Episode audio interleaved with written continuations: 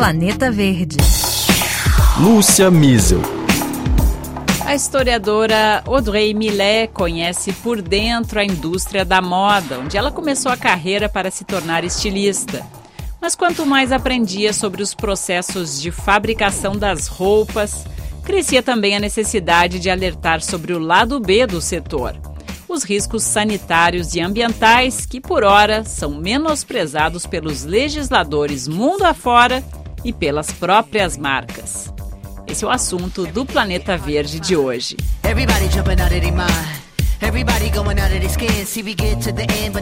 Essa preocupação levou a francesa a mudar de rumo.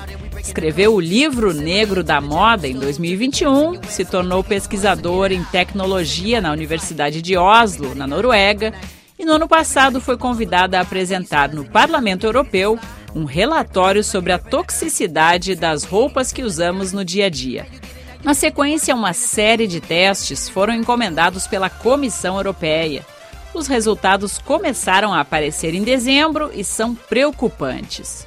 Uma a cada 6 roupas importadas da China chegam na Europa impregnadas de produtos tóxicos em índices superiores aos que são autorizados dentro do bloco. Mas na prática não aconteceu nada. É muito decepcionante porque sabemos perfeitamente que as roupas, inclusive as roupas íntimas, contêm produtos tóxicos e entre eles agrotóxicos, se consideramos o começo da cadeia, mas também químicos que são adicionados para o transporte, para que elas não criem fungos. E como não comemos as nossas roupas, essa parece ser uma preocupação menor aos olhos da opinião pública, embora esses produtos entrem no nosso corpo pelos nossos poros. As nossas meias ou calcinhas parecem ser menos perigosas do que produtos ultraprocessados ou cheios de antibióticos que nós comemos. Uma das principais razões que explicam essa poluição intrínseca das roupas e calçados é que 70% dos tecidos e outros artigos utilizados na fabricação são derivados do petróleo.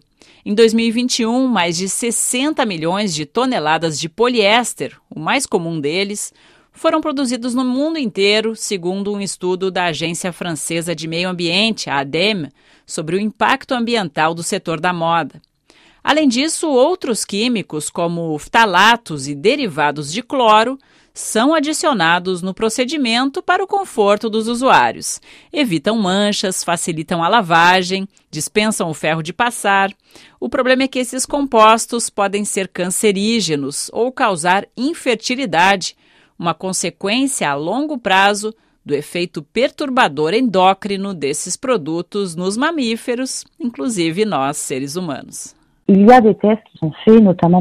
A alfândega realiza testes nos portos europeus, abrindo um container e analisando uma caixa que chega da China. Mas é insuficiente porque os volumes envolvidos são imensos. E o que é interessante é que há alguns anos os fiscais exigiram passar a trabalhar com proteções, luvas, máscaras e macacões, porque quando eles abrem as caixas sai um odor horrível. Esse cheiro que costumamos chamar de cheiro de novo é o odor dos produtos químicos. Outro problema ainda pouco estudado, ressalta Audrey Millet, são as nanopartículas que estão presentes nos têxteis, agentes antibacterianos ou fungicidas de um tamanho 10 mil vezes inferior ao de um grão de sal. E aí, por isso, no contato com a pele, esses químicos acabam entrando na corrente sanguínea dos usuários, além de serem espalhados no meio ambiente quando as peças são lavadas pela água. Nas suas pesquisas, Audrey Millet verificou que os químicos em excesso são encontrados em marcas de todos os preços, e não apenas naquelas mais baratas, como a gente poderia imaginar.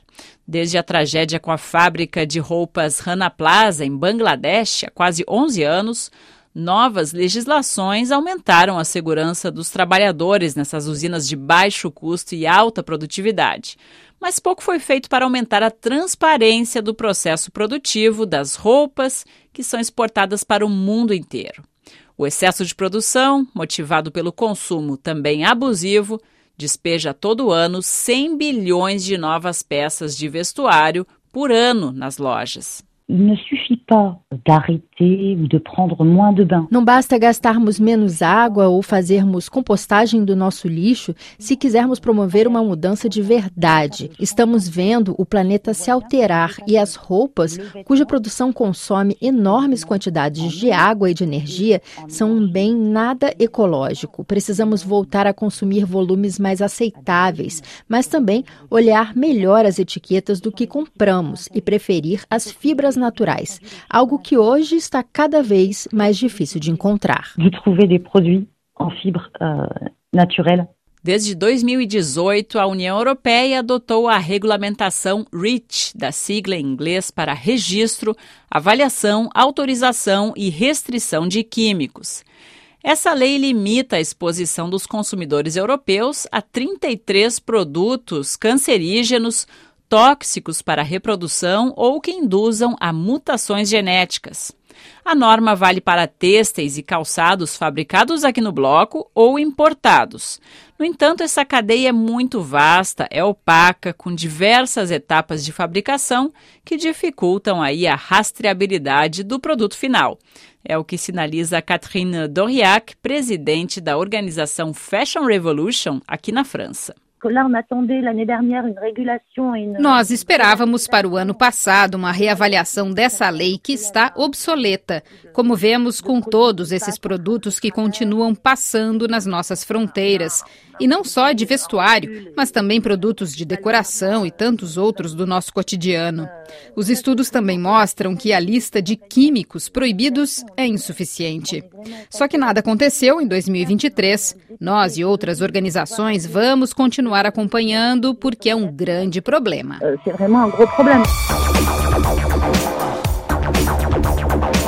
O Planeta Verde vai ficando por aqui. A gente teve a produção técnica de Pierre Zanuto.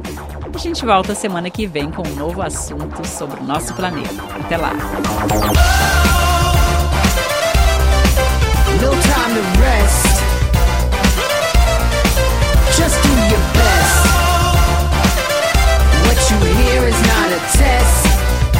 We're